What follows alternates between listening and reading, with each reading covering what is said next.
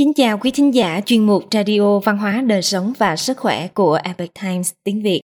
Hôm nay chúng tôi hân hạnh gửi đến quý vị bài viết của tác giả Ludovic Janin có nhan đề Lịch sử Pháp quốc, vua Clovis và lời hứa ngàn năm. Bài do dịch giả Ngọc Quỳnh chuyển ngữ từ bản gốc của Epoch Times Hoa ngữ. Mời quý vị cùng lắng nghe.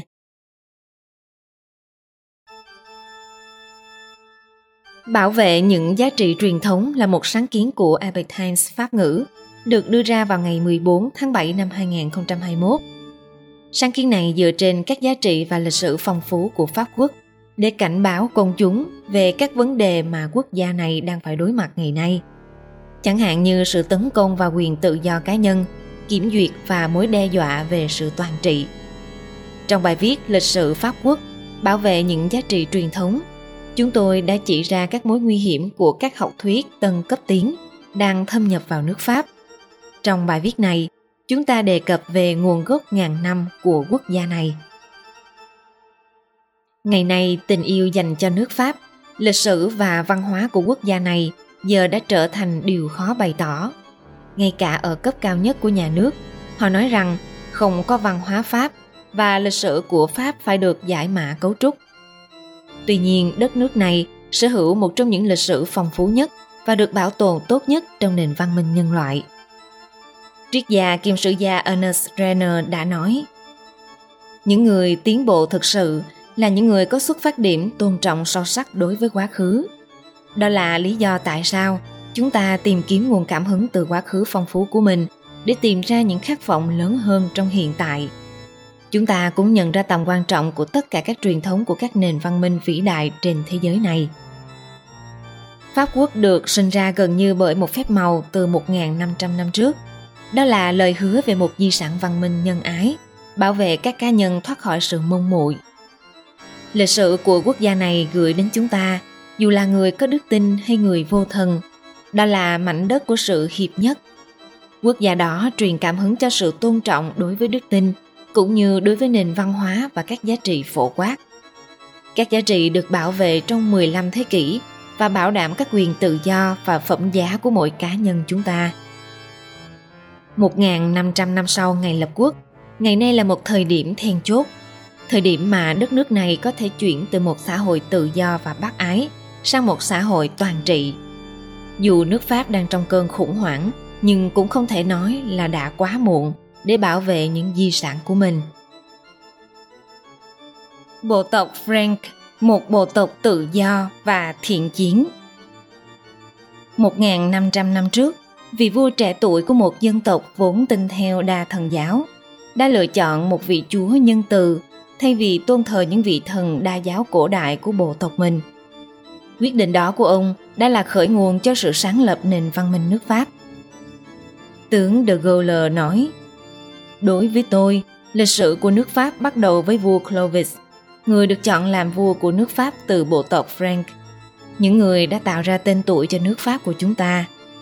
Vị vua này là vua Clovis và thần dân của ông chính là tộc người Frank. Năm 481, vua Clovis kế vị cha mình là vua Childeric khi ông mới 15 tuổi. Người Frank khi đó là hậu duệ của các dân tộc Ấn Âu và của vị vua bán thần Merove. Vua Merove này được sinh ra từ cuộc gặp gỡ của mẹ ông với một vị thần biển huyền thoại tương tự như Quinotoa. Kể từ đó, triều đại Merovingian, triều đại đầu tiên của Pháp quốc đã bắt đầu. Nguồn gốc của thuật ngữ Frank thường được chấp nhận là từ Francus, có nghĩa là người tự do. Vào cuối thời cổ đại, người Frank tôn thờ Woden còn được gọi là Odin, vị thần tối cao trong thần thoại Bắc Âu và là vị thần của chiến tranh và máu. Thiên đường trong thần thoại của người Frank khi đó là thiên đường của những anh hùng chiến binh. Vào Halle nơi các vị thần chào đón họ, vũ khí trong tay cho những bữa tiệc vĩnh cửu và những trận chiến trên trời. Bộ tộc Frank những con người tự do và những chiến binh dũng cảm. Người Frank là những chiến binh đáng sợ trên khắp Tây Âu. Họ là những người duy nhất trong thế kỷ thứ tư đã đánh đuổi bộ tộc Alans mang rợ có nguồn gốc từ vùng núi của Iran và Armenia ra khỏi đầm lầy ở trung tâm Âu Châu vốn là dân tộc mà người La Mã đã không thể đánh bại được. Năm 451, cha của vua Clovis đã giúp người La Mã ngăn chặn thiên vua Attila, được mệnh danh tai họa trời giáng và những kẻ tàn phá trong trận chiến ở Catalonian, sinh sống tại nơi là nước Bỉ ngày nay. Người Frank trở thành đồng minh của Rome từ cuối thế kỷ thứ ba để bảo đảm sự an toàn và tự do của người Roma ở Gaul, bảo vệ họ khỏi các cuộc xâm lược mang rợ từ phía đông sông Rhine. Nhưng thế kỷ thứ năm cũng đánh dấu sự suy tàn và sự kết thúc của đế chế La Mã vào năm 476. Nhà thờ Nicene của Rome trở thành nơi có thẩm quyền tinh thần cao nhất và coi vua Clovis trẻ tuổi là lực lượng thay thế duy nhất có thể bảo vệ họ khỏi giáo phái Arian. Học thuyết này đừng nhầm với chúa nghĩa Arian, không công nhận thần tính thiên liêng của Chúa Kitô và học thuyết được các dân tộc đa thần giáo tôn sùng. Nhưng vua Clovis đã mang trong mình tố chất bẩm sinh khiến ông thốt lên. Tại sao ta không thể ở đó để ngăn chặn điều này? Khi ông biết người ta đã tra tấn đấng Giêsu Kitô, một vị vua của dân tộc hoang dã đã có sự rung cảm trước người yếu thế và những điều thiêng liêng. Do đó giáo hội đã chọn Pháp quốc để duy trì di sản văn minh của Rome và để bảo vệ đức tin Kitô giáo. Chính vì để bảo vệ di sản cổ xưa này mà suốt 1.500 năm qua, Pháp quốc đã không ngừng chiến đấu với kẻ thù từ trong ra ngoài. Ơn gọi dành cho Pháp quốc Dưới sự thôi thúc của giám mục Hon Hosahemi, người đã nghe danh của vị vua trẻ tuổi, vua Clovis gặp Clotilde, nàng công chúa người Burgundy đang đau buồn vì gia đình mình đã bị những người Visigoth mang rợ tàn sát. Phép màu đầu tiên xuất hiện, tình yêu nảy sinh giữa hai người họ, mà sau đó là cuộc hôn nhân thuận lợi, đã đưa họ đến với nhau. Chính cuộc hôn nhân của vua Clovis với nàng Clotilde đã thay đổi tư tưởng của vị vua trẻ tuổi. Hoàng hậu đã cố gắng thuyết phục vị vua trẻ từ bỏ những hủ tục mang rợ của bộ tộc mình – sự tôn trọng của vua Clovis đối với đức tin của vợ mình, cùng với tấm lòng rộng mở đối với đức tin về Chúa, là một phần của những mảnh ghép gây dựng nên lịch sử ngàn năm của nước Pháp. Trong trận chiến gian nan ở Tobiac chống lại bộ tộc người Đức Alaman vào năm 496, phép màu thứ hai đã xảy ra. Cuộc đối đầu giữa hai đội quân nhanh chóng biến thành một cuộc thảm sát và vua Clovis nhìn thấy thất bại trước mắt – Mặc dù vị vua trẻ đã cầu khấn những vị thần Bắc Âu cổ xưa của bộ tộc mình nhiều lần, nhưng không được hồi đáp.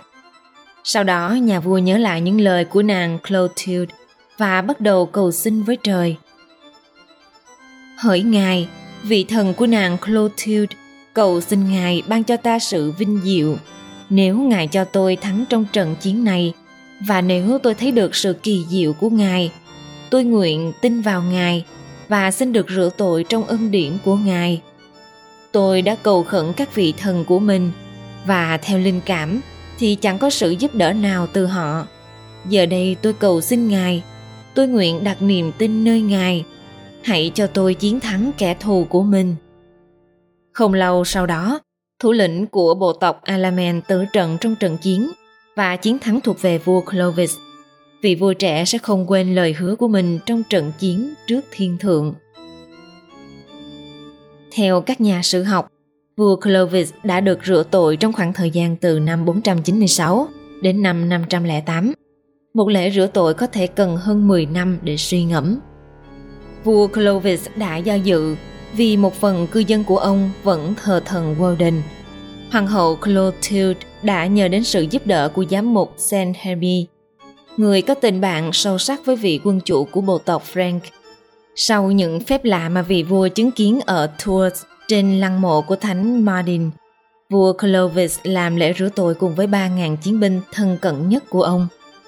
Vị vua trẻ này được rửa tội vào ngày 25 tháng 12. Theo truyền thuyết, một con chim bồ câu trắng từ trên trời bay xuống, mang theo dầu thiên. Loại dầu được sử dụng cho lễ đăng quang của các vị vua của Pháp quốc Kể từ đó, trong nghệ thuật và văn hóa Pháp, chim bồ câu trắng tượng trưng cho Chúa Thánh Thần, mang lại hòa bình cho những người có thiện chí. Hãy xoa dịu bản thân, Sicamber kiêu hãnh, và hãy cúi đầu tôn thờ những gì con đã thiêu hủy, và thiêu hủy những gì con đã tôn thờ. Giám mục San Hemi nói với vị vua trẻ. Vua Clovis nói, Tôi tiến tới trước bồn nước thiên, tôi tuyên bố từ bỏ sa tăng. Giám mục Hans tiếp tục, Hãy thức tỉnh cư dân trong các thành phố của con, cứu giúp những người khốn khổ, giúp đỡ các quá phụ, cho trẻ mồ côi thức ăn, vì con nên dạy mọi người yêu mến và kính sợ con. Pháp quốc được sinh ra từ sự lựa chọn thiên liêng này. Vua Clovis trở thành người bảo vệ những kẻ yếu thế, những điều thiên liêng và là chiến binh đáng sợ đối với những bạo chúa. Vua Clovis sau đó đã thống nhất các vương quốc mang rợ khác nhau của xứ Gaul quanh vùng đất di sản của thành Rome và nhà thờ. Sử gia qua ở Tours viết trong cuốn Lịch sử Pháp quốc rằng, mọi thứ đều thành công đối với vị vua trẻ này, bởi vì ngài đã bước đi với trái tim ngay thẳng trước Chúa. Vua Clovis qua đời ở tuổi 45 vào năm 511. Ông đã biến vương quốc của người Frank trở thành cường quốc đầu tiên ở Tây Âu và tự coi mình là người thừa kế của đế chế La Mã phương Tây. Thánh Geneva đã mở cửa Pagi cho ông để biến thành phố này thành thủ đô của vương quốc. Ngôi mộ của vua Clovis và hoàng hậu Saint Clotilde tọa lạc ở đỉnh Montaigne Saint Geneva bên cạnh đền Pantheon hiện tại. Tìm lại lời hứa Câu chuyện về vua Clovis cho thấy rằng trong những tình huống khó khăn nhất, nước Pháp đã có thể tìm thấy hy vọng mới bằng cách khơi gợi niềm tin và sự lựa chọn về đức tin thiên liêng. Trong 1.500 năm, Pháp đã mang đến cho công dân của mình một xã hội văn minh và các quyền tự do quan trọng, tự do về đức tin và tư tưởng.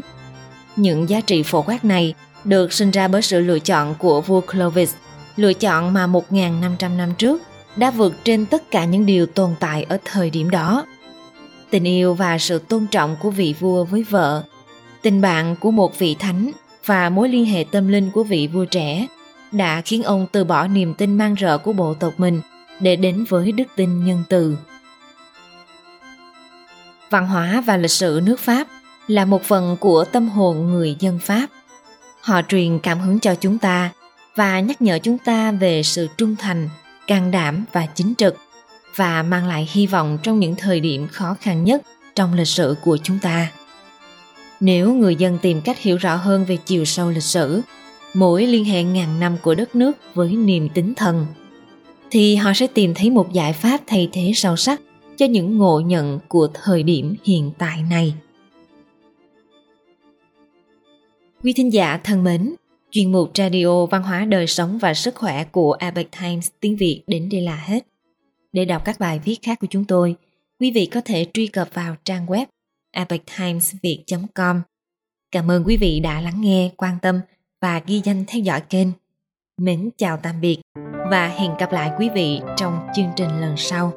Kính chúc mọi điều bình an và tốt lành tới quý vị cùng người thân.